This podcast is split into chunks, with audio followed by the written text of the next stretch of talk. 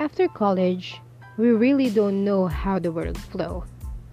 We became part of the system, but at the same time, we are now disconnected from our own safe zones. Some have goals after goals.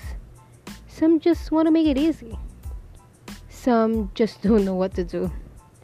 In this podcast, I'm going to share you the things that I've learned, some late realizations, series of advice and tips that help me and hopefully will help you in the near future.